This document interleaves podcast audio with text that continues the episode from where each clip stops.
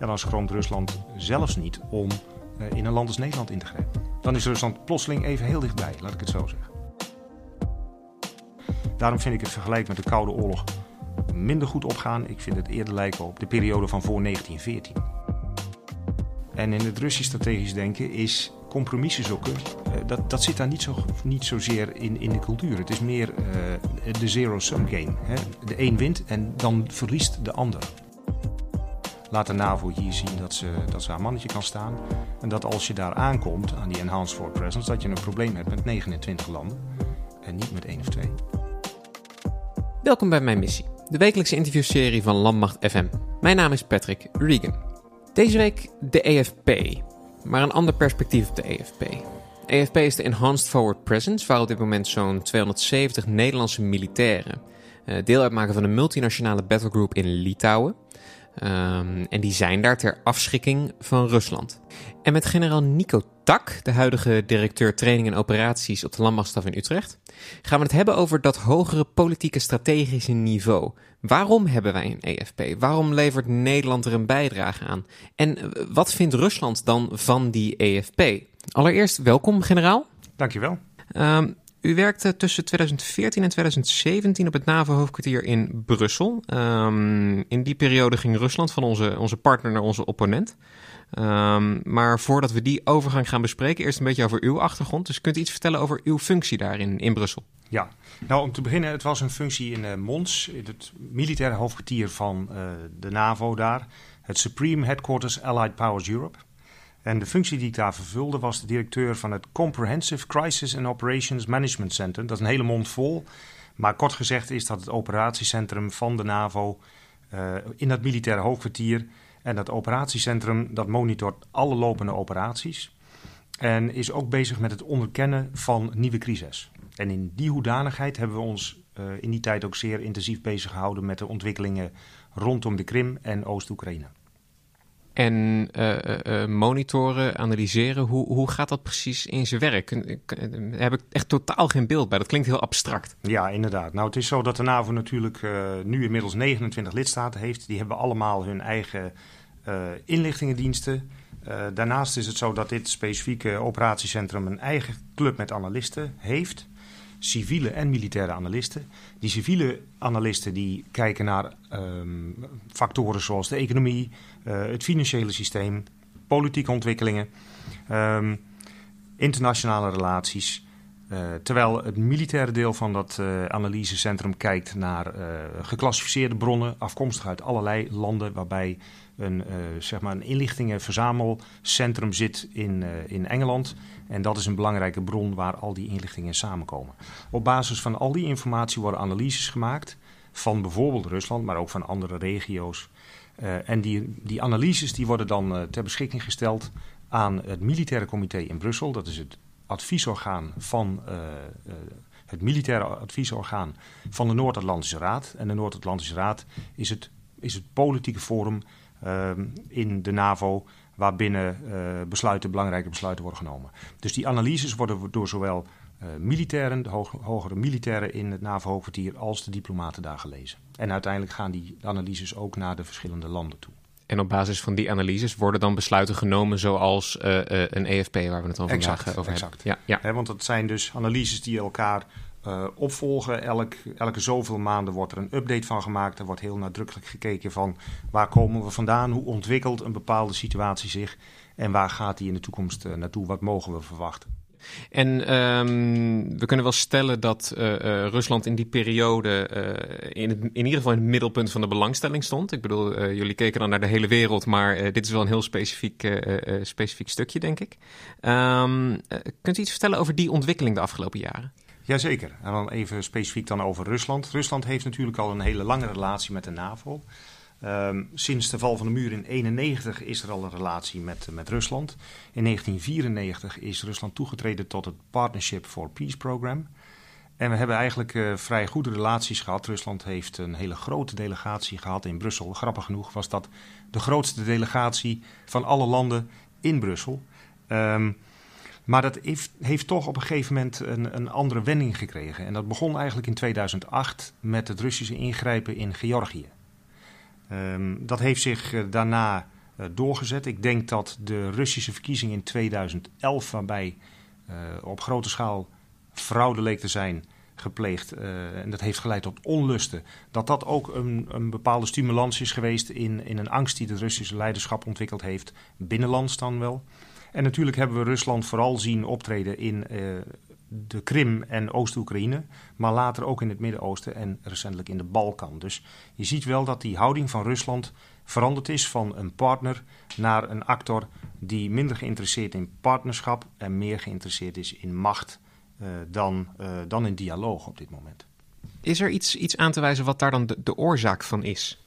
Nou, Rusland heeft natuurlijk traditioneel gezien al altijd al wel angst gehad voor binnenlandse onlusten. Ik noemde net al 2011, dat is een, een, een bron van zorg.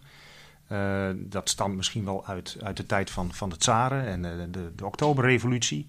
Uh, maar ook altijd wel het gevoel gehad, dat, snel het gevoel gehad dat ze omsingeld werd.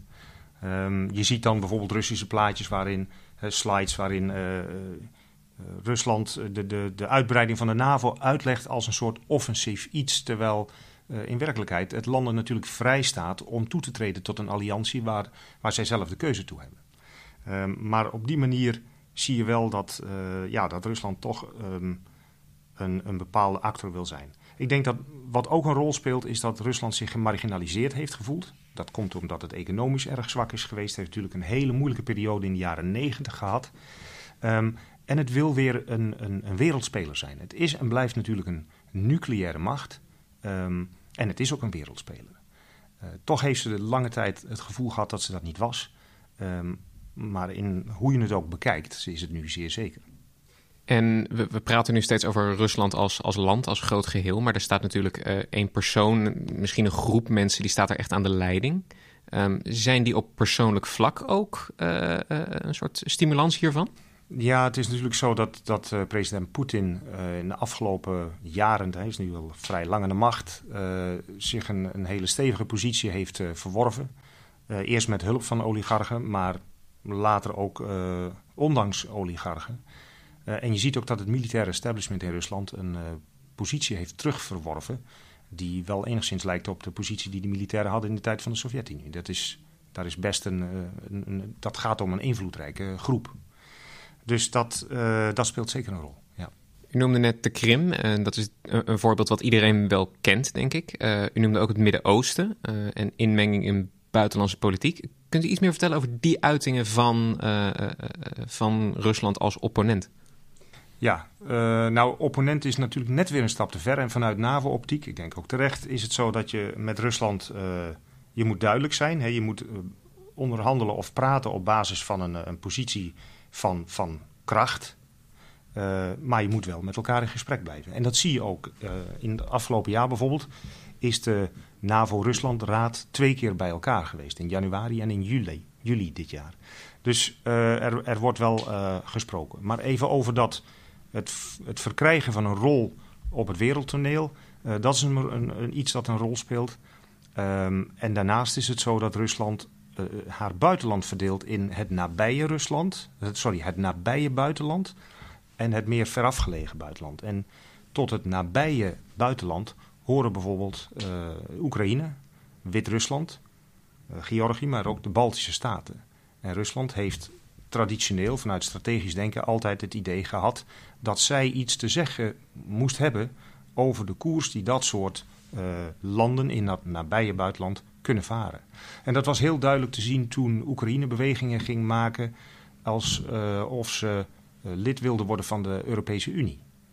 Ja, op dat moment, uh, dat was een ontwikkeling waarvan de Russische leiding dacht dat dat ongunstig voor Rus Rusland was.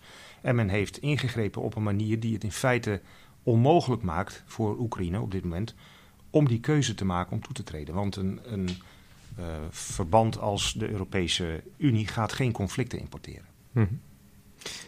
Dan hebben we het, het, nabije buitenland, wat voor Rusland dan het nabije buitenland is. Maar het, het verre buitenland mengt het land zich ook in. Uh, en dan specifiek inmenging in politiek. Wat is het doel daarvan? Nou, de Rusland, uh, en zo, dat zie je ook bij China, waar deze landen een afkeer van hebben, is uh, inmenging door het Westen zodanig dat er een regime change optreedt. En dat is heel duidelijk te zien aan Syrië, in Syrië heeft het Westen op een gegeven moment verklaard dat Assad niet langer een legitieme gesprekspartner was. Ja, dat is natuurlijk een, een, een uiting waardoor je eigenlijk die president niet meer accepteert. Dat maakt het heel moeilijk. Rus, Rusland heeft in 2015 daar ingegrepen ter ondersteuning van het regime van Assad. En dat heeft ertoe geleid dat het regime nu eigenlijk weer stevig in het zadel zit. Nou, dan zie je dat het is niet alleen zo dat ze in Oekraïne een invloed willen laten gelden, maar ook in het Midden-Oosten. En datzelfde zie je ook wel, je ziet er ook wel tekenen van op de Balkan. Daar kan ik dan minder specifiek over zijn. Maar uh, dat wat men kan doen om uh, die buitenlandse invloed te vergroten, dat, dat doet men. Het, het, het, is voor mij nog een beetje vaag. Ik begrijp dat ze zich inmengen in het buitenland. Maar het, het waarom dan? Wat, wat, winnen zij er nou mee? Een, land als Rusland, maar dat kun je voor vele landen zeggen, die wil natuurlijk uh, hun eigen koers kunnen bepalen. Hun eigen lot kunnen bepalen. En kijk, een land als Nederland doet dat door uh, samenwerking met andere landen, handige allianties uh, te kiezen, samenwerkingsovereenkomsten af te sluiten, handelsovereenkomsten. En een land als Rusland uh, heeft toch ondervonden dat ook de inzet van het militaire instrument leidt tot uh, het kunnen beïnvloeden van, van je buitenland en het verkrijgen van een positie van macht. En als we het dan hebben over Nederland uh, en Rusland naast elkaar, wij zijn denk ik wel de verre ring. Wij passen niet in dat nabije buurland. Gelukkig niet, hè, maar wij zijn wel een, een land dat, dat tot het Westen behoort, daar ook duidelijk voor gekozen heeft om hele goede redenen. En je ziet dus bijvoorbeeld de inmenging van Rusland uh, met het optreden rond OPCW. Als er onderzoek wordt gepleegd daar naar inzet van chemische wapens, ja, dan schroomt Rusland zelfs niet om uh, in een land als Nederland in te grijpen. Datzelfde heb je ook gezien in Engeland. Dat gaat dan weer om iets anders. Maar dan op dat moment zijn er toch. Uh, dan is Rusland plotseling even heel dichtbij, laat ik het zo zeggen. En plotseling even heel dichtbij. Als wij dan naar de EFP kijken, dan gaan we er ook enigszins naartoe. Um, waarom doet Nederland mee aan zo'n, aan zo'n EFP? Ja, nou, in de ontwikkeling zeg maar sinds 2014, waarin Rusland heeft laten zien dat het toch een, uh, soms er niet voor terugdeinst om militair eh, in te grijpen ergens, hebben de NAVO-landen collectief besloten om hun, uh, zeg maar hun paratheidsopstelling, uh, om die te verhogen. Niet alleen zeg maar door in de Baltische Staten en Polen uh, presentie uh, op te richten. Maar ook om het reactie, door het reactievermogen van de NAVO te verhogen. Bijvoorbeeld de NATO Response Force, het NATO Readiness Initiative en de Very High Joint Task Force, de VJTF, waar Nederland op dit moment deel van uitmaakt. Dat zijn allemaal van die initiatieven om het reactievermogen van de NAVO te vergroten. En dat maakt deel uit van datzelfde pakket waar ook Enhanced Forward Presence deel van uitmaakt. Dus een totaal aan maatregelen, zodat de NAVO kan reageren voor het geval dat het nodig is. Ja, dus we hebben in de NATO Response Force een groep eenheden die eigenlijk uh, uh, op rotatiebasis klaarstaan om in te grijpen mocht het nodig zijn. Je hebt Enhanced Forward Presence die is aanwezig in het gebied waar eventueel iets zou kunnen gebeuren. Um, en het NATO Readiness Initiative is 30, 30, 30. 4 keer 30, hè, ja. dat is dan nog weer een, een extra uh, element om die, uh, om die gereedheid, die paraatheid, zeg maar, te, het reactievermogen te verhogen. Overigens is het zo dat een NATO Response Force, die is niet alleen bedoeld voor Rusland. Dat kan ook elders zijn en ook buiten het, uh, het, het, grondgebied van de NAVO. Ja. Um, in 2014 hadden we het in Oost-Europa over geruststellende maatregelen. Ik moet eerlijk bekennen dat ik het uh, in een eerdere podcast zelf ook zo heb genoemd. Uh, tegenwoordig hebben we het over uh, afschrikking van Rusland. Ja. die, die, nu, die nuance die daarin is veranderd, is dat een gevolg van de verandering aan Russisch? Ja, dat is een, een, toch het gevolg daar waar in 2014 tijdens de top in Wales de NAVO-landen zeiden van... nou ja, we zijn enorm geschrokken, maar we wachten even af hoe zich dit ontwikkelt, hoe Ruslands gedrag zich uh, ontwikkelt. Um, twee jaar later, in 2016, in Warschau, heeft men besloten van ja, deze houding houdt aan. We zien geen tekenen dat Rusland uh, zeg maar ontspant en de dialoog meer aanzoekt. Uit, meer opzoekt. Hè, het is, we zien inmenging in Syrië nu. dus dat was de aanleiding, niet alleen dat, maar gewoon ja, een bredere analyse uh, was de aanleiding om van assurance naar deterrence en defense te gaan. Want je moet als bondgenootschap, wil je graag het gesprek aan, maar dat doe je wel graag op uh, basis van een positie van kracht. en niet een positie van zwakte. En is dan uh, ons, ons doel, onze, ja, onze visie, wat we uiteindelijk willen bereiken in onze relatie met Rusland, is dat dan um, uh, op gelijke hoogte komen? Is dat weer dat, dat bijna partnerschap aangaan? Uiteindelijk wil je de, de, de situatie weer normaliseren. Je wil gewoon weer in gesprek met elkaar. Je wil duidelijk maken van, nou, kom, kom ons niet erna, hè, blijf van ons af, fysiek. Maar zoals ik al zei, de gesprekken met Rusland vinden plaats. Zowel in NAVO-verband natuurlijk, maar ook de individuele landen van de NAVO hebben allemaal hun eigen eh, dialoogje met, met Rusland. Um, en uiteindelijk wil je gewoon, uh, en dat willen de Russen uiteindelijk ook wel, alleen de weg naar, daar naartoe kan wel eens verschillen, dat is uh, stabiliteit en welvaart voor je mensen. En die stabiliteit die was ooit zo groot. U vertelde me uh, voor dit gesprek uh, een verhaal over wij die zelfs een Russische haven gebruikten. Ja, een luchthaven, dat klopt inderdaad. In 2008 heeft uh, toen de NAVO naar het hoogtepunt ging van zijn operatie in Afghanistan. Afghanistan stabiliseren was ook in Russisch belang. Dus toen heeft Rusland de basis, de luchtbasis Ulyanovsk ter beschikking gesteld. om de NAVO in staat te stellen vanuit het noorden Afghanistan te bevoorraden. en ja, dan zie je toch ook dat in 2014, in december 2014, dus na de annexatie van de Krim en, het, uh, en de inmenging in Oost-Oekraïne, heeft Rusland die medewerking opgezegd. Dus dat betekende dat de aanvoer vanuit het noorden een stuk moeilijker werd. En dan is EFP iets geworden, ja, dat is de situatie waar we nu in zitten. Um, ja. Mensen noemen het wel eens de, de, de nieuwe Koude Oorlog. Het wordt vergeleken met een Koude Oorlog. Is die vergelijking terecht of niet?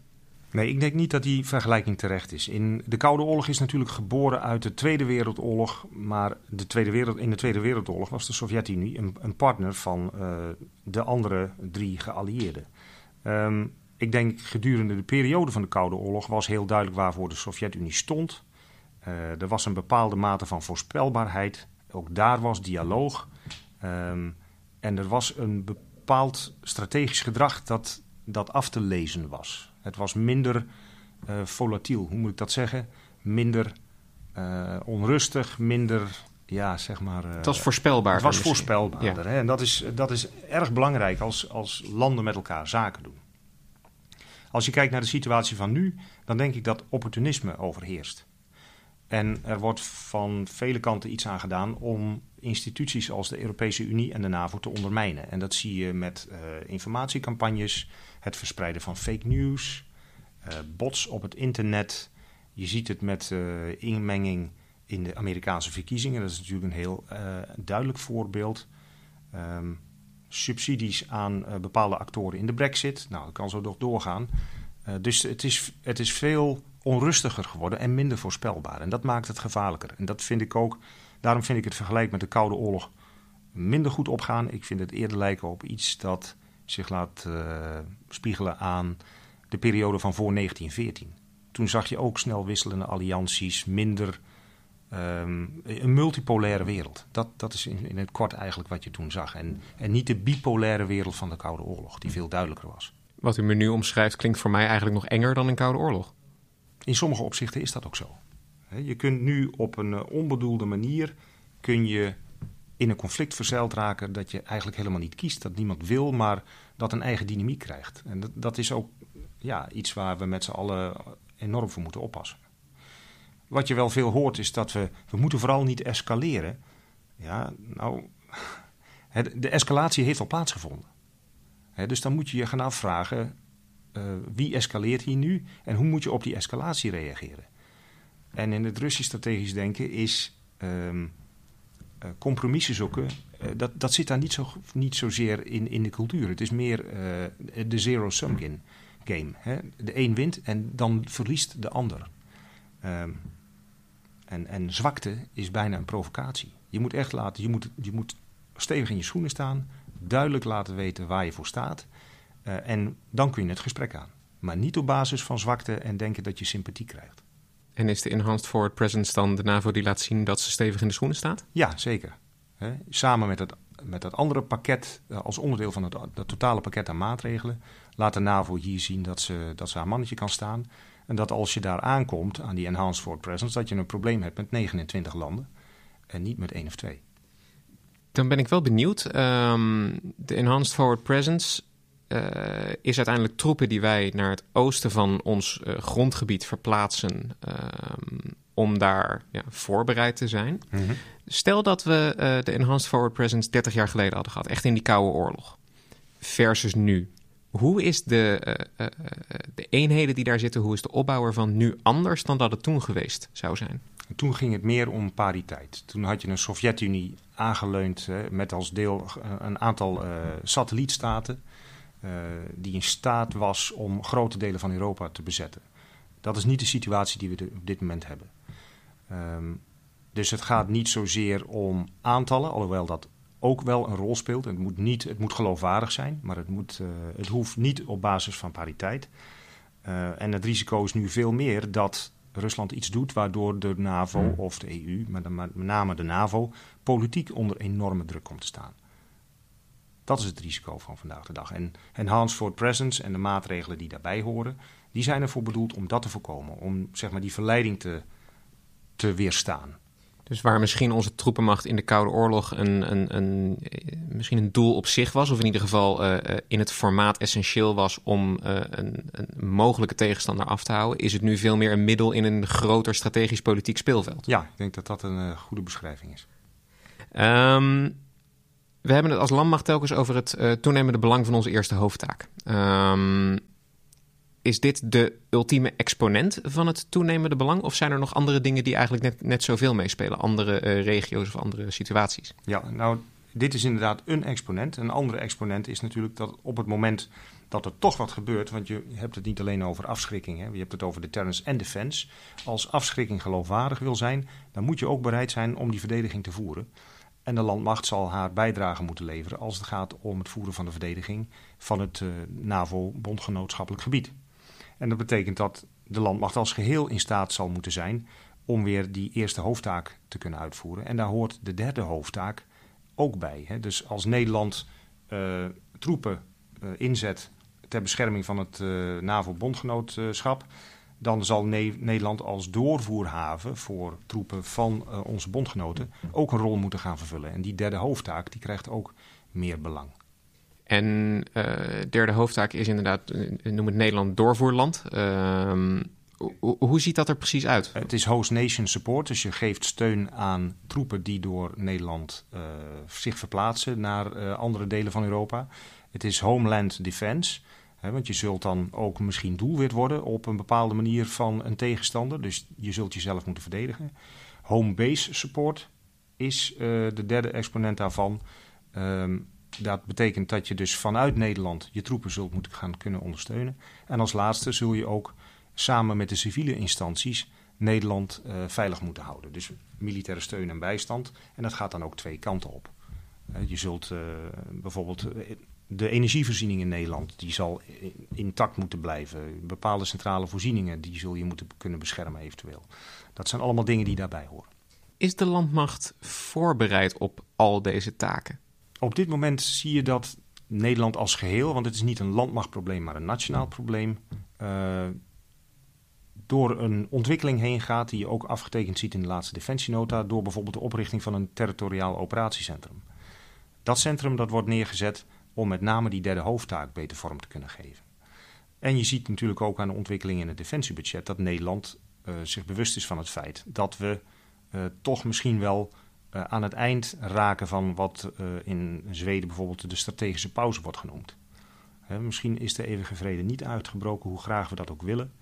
Um, maar we moeten wel op onze hoede blijven om, om, het, om het stabiel te houden in Europa.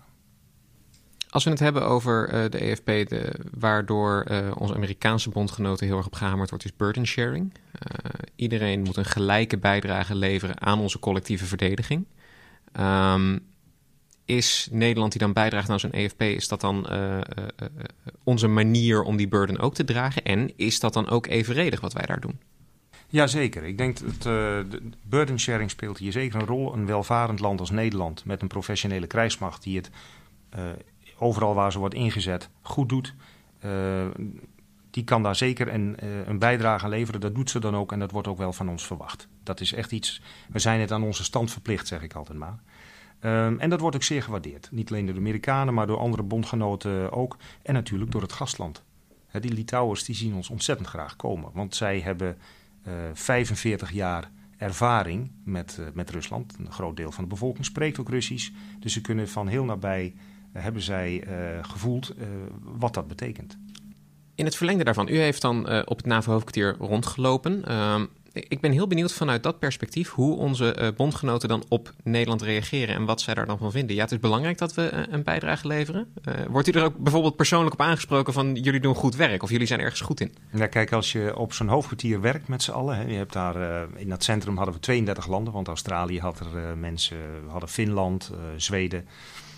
Dus je, je, zit, je zit daar echt als een internationale community.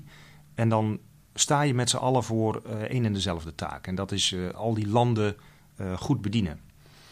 Natuurlijk wordt er een enkele keer wel gekeken naar van god, wat doet een bepaald land? Of dat aan Nederland is of een ander land.